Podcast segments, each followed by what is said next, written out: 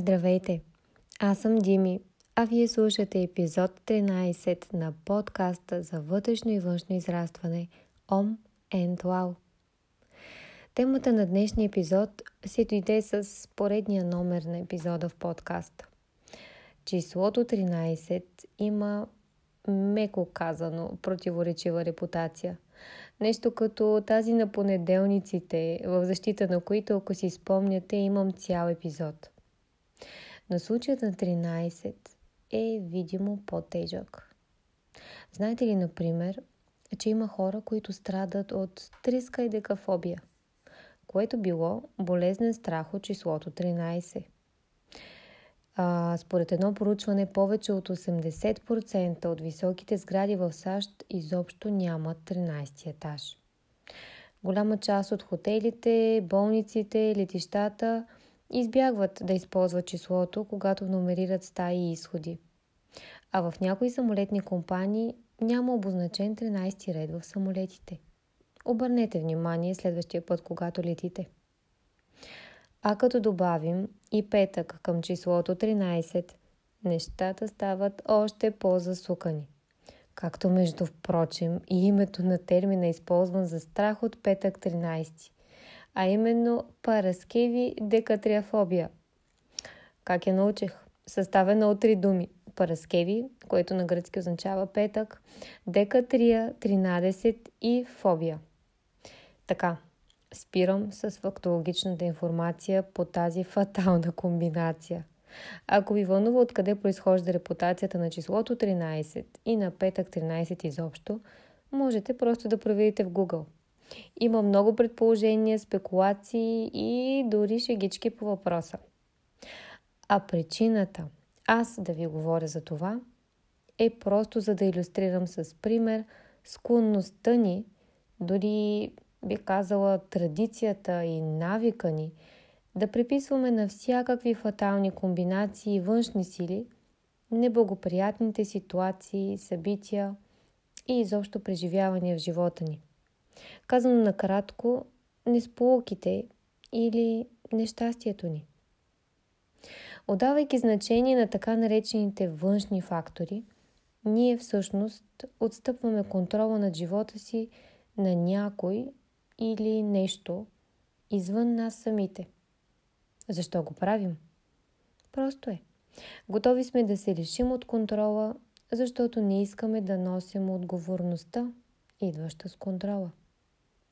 И най-пагубно влияние има тази липса на отговорност към собственото ни щастие.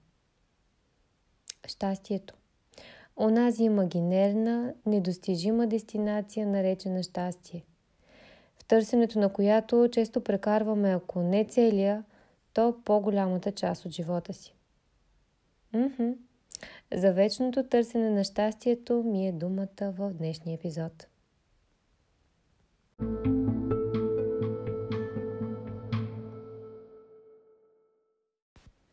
Обръщали ли сте внимание до каква степен ежедневната ни реч е пропита от реплики, метафори, изразяващи нашето дълбоко вкоренено схващане за щастието и как се добива то? Нека да разгледаме няколко реплики.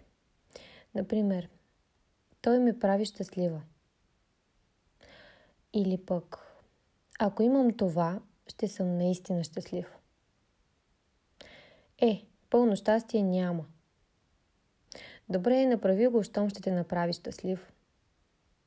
Ще се боря за щастието си.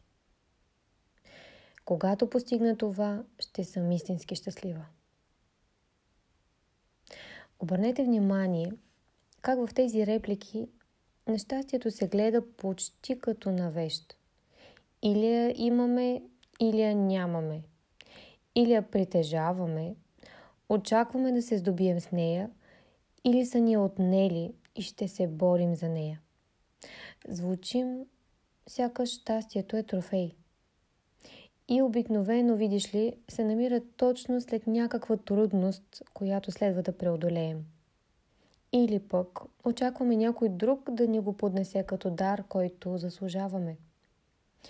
Или пък някой ни го е отнел и си го искаме обратно – а понякога даже заплашваме, че ще го потърсим другаде. Ето ви малка задачка за качка. През следващите дни и седмици положете усилия, за да забележите в ежедневието си случаите, в които другите или пък вие самите говорите за щастието. Мислено отбележете в колко от тези случаи говорещият гледа на щастието като на крайна цел или дестинация.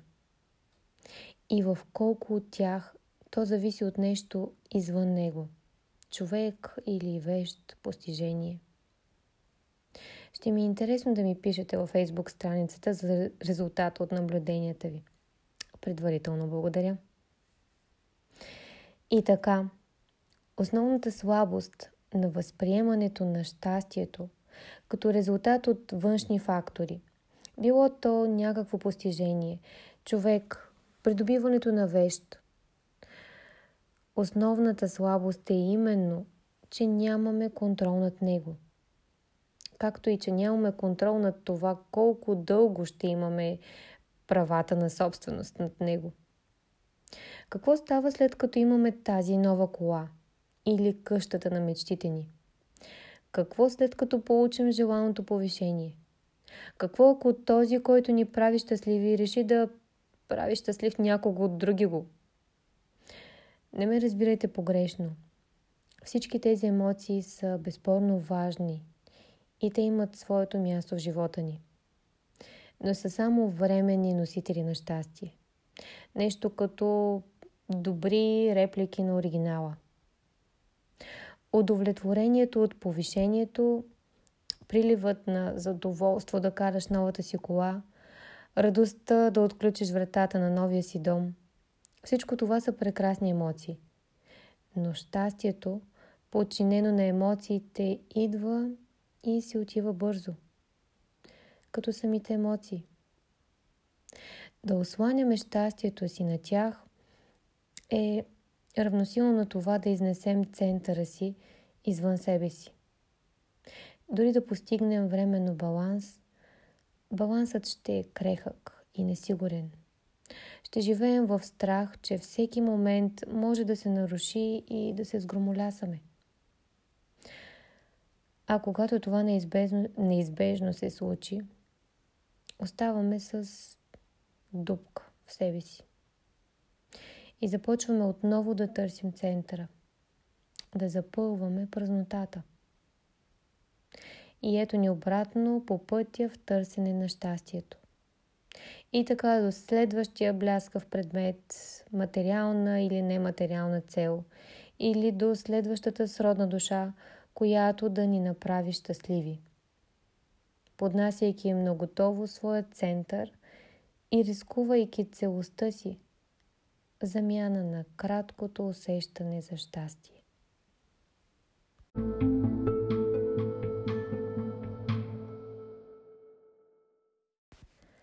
А какво, ако щастието не е в края на пътя или спирка по него?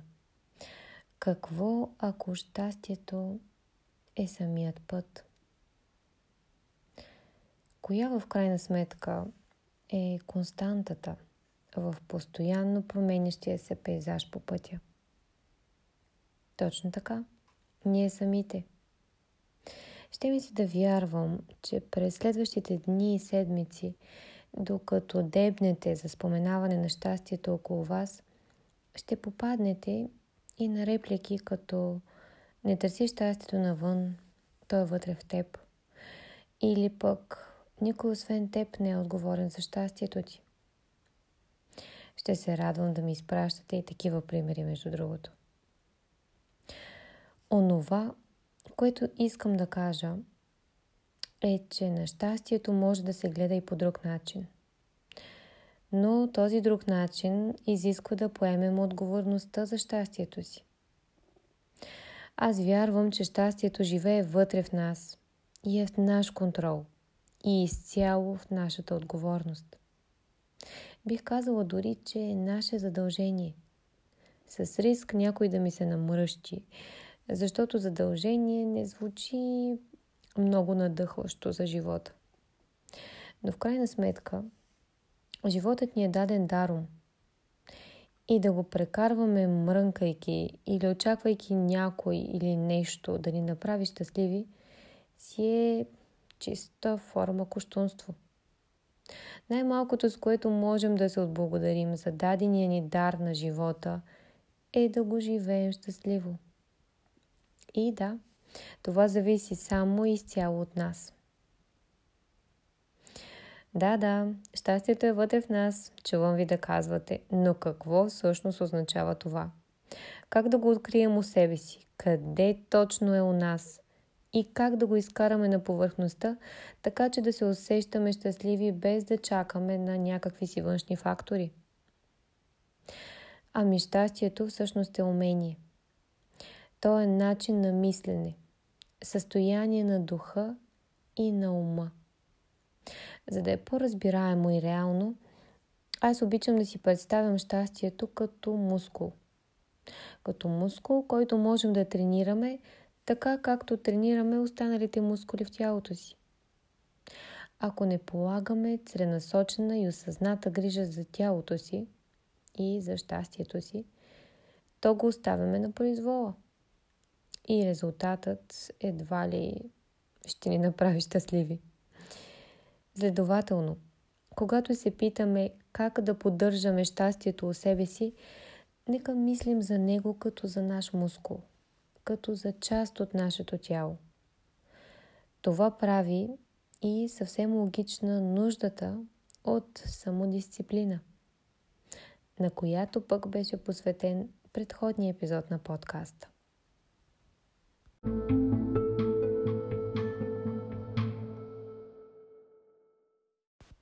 Самодисциплината по отношение на мускула щастие се изразява най-вече в това да поддържаме правилна нагласа към света и към случващото се около нас. И в предходни епизоди сте ме чували да говоря за това, че не случващото се, а нашето отношение към случващото се определя живота ни. Възпитавайте у себе си умението да виждате случващото се от гледната точка на страничен наблюдател. Дори когато сте съвсем активен участник в ситуацията. Това на практика означава да успеете да се откъснете от емоциите, на които, както казахме по-рано, не можем да осланеме щастието си, тъй като са преходни и непостоянни. Та да се откъснем от емоциите си и да видим обективно мястото си в ситуацията. Кое е в наш контрол? На кое можем да повлияем? И кое е по-добре да оставим да бъде, без да се ангажираме с него?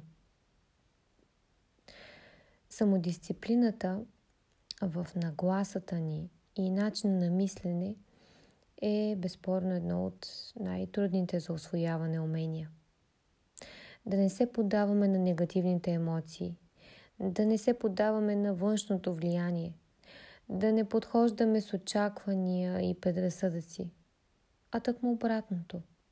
Да сме отворени за света и живота такъв какъвто е. Да приемаме хората в тяхната цялост, без да искаме да ги поправяме, да ги оценяваме или да ги съдим.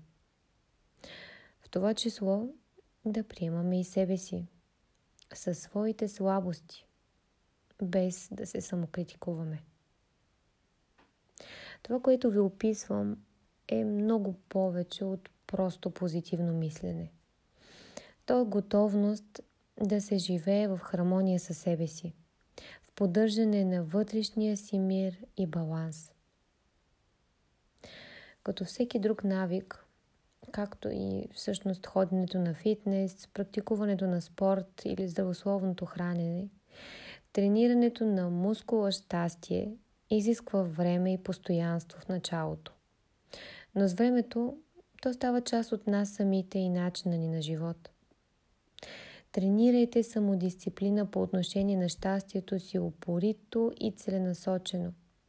И ще усетите, че малко по малко то става навик. И положителната нагласа вече не изисква толкова усилия, както в началото. Все по-рядко ще се хващате да сте негативни или мърмолещи, да роптаете срещу средата или срещу някакви хора. Защото ще сте освоили умението да преценяте кое зависи от вас и кое не заслужава вниманието и емоциите ви. Дори хората около вас ще започнат да забелязват, че по-често подхождате с усмивка към ситуации, които по-рано биха ви извадили от равновесие. Или пък, че подхождате с разбиране към поведението на хора, което поведение преди е било неприемливо за вас. Но да сме наясно. Самодисциплината в тренирането на щастието у вас не ви прави непокисти или апатични. Тъкмо напротив, прави ви осъзнати и отговорни към себе си и своето добруване. И докато сме на вълна мускули, давам малък жокер, че невронауката отдавна е доказала, че физическите упражнения подобряват не само външния вид, но и паметта и настроението – така че ако започнем да се грижим добре за всички мускули в тялото си, включително и за мускула на щастието, спокойно ще можем да променим здрав дух в здраво тяло, директно на щастлив дух щастливо тяло.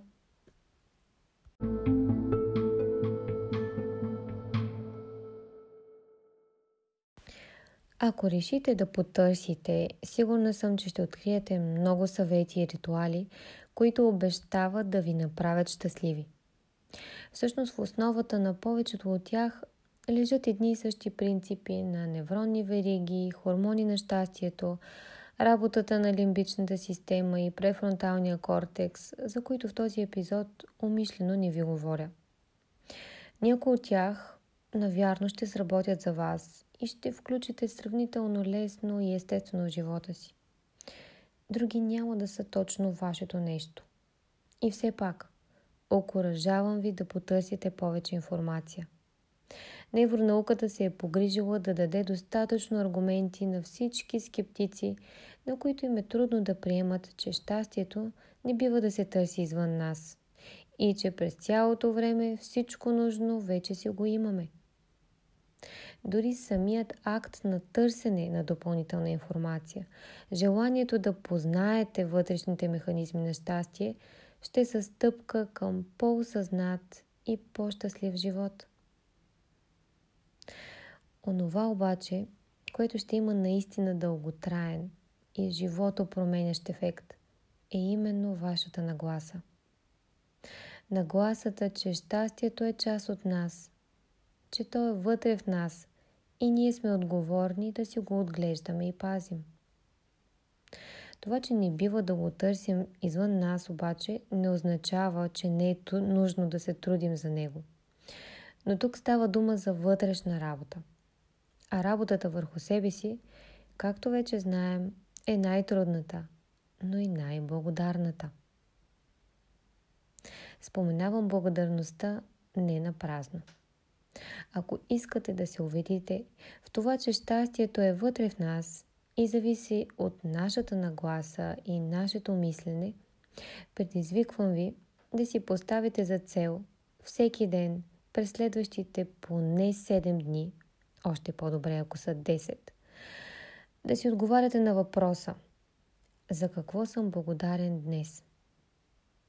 Изберете си да го правите сутрин, след като се събудите или, както предпочитам аз, вече преди да заспя.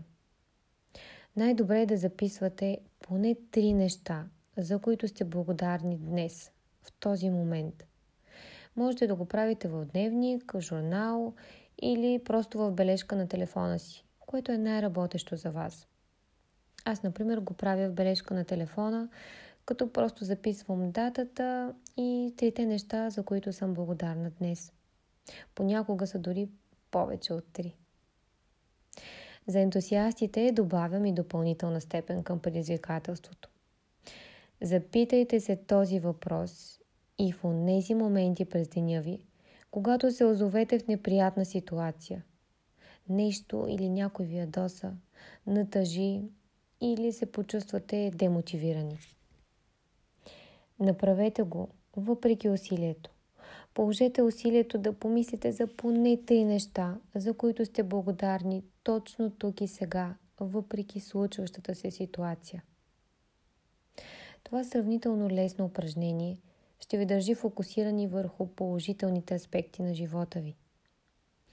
А като допълнителен ефект ще тренира мускула на щастие и по-конкретно едни определени центрове в префронталния кортекс, благодарение на което със всеки път ще ви става все по-лесно да се сещате за нещата от живота си, за които сте благодарни. Благодарността от своя страна увеличава равнищата на допамин и серотонин. И това е научно доказано. И вуаля! Вече ще сте овладели шорткът или пряка пътечка до щастието вътре във вас. Аз съм Дими и съм непоправима щастливка. Напомням, че ви очаквам на фейсбук страницата на Om and Wow с примери на реплики за щастието, които сте уловили да прелитат около вас. Благодаря ви, че сме заедно. Днес, тук и сега, където и когато да слушате това. До нови срещи!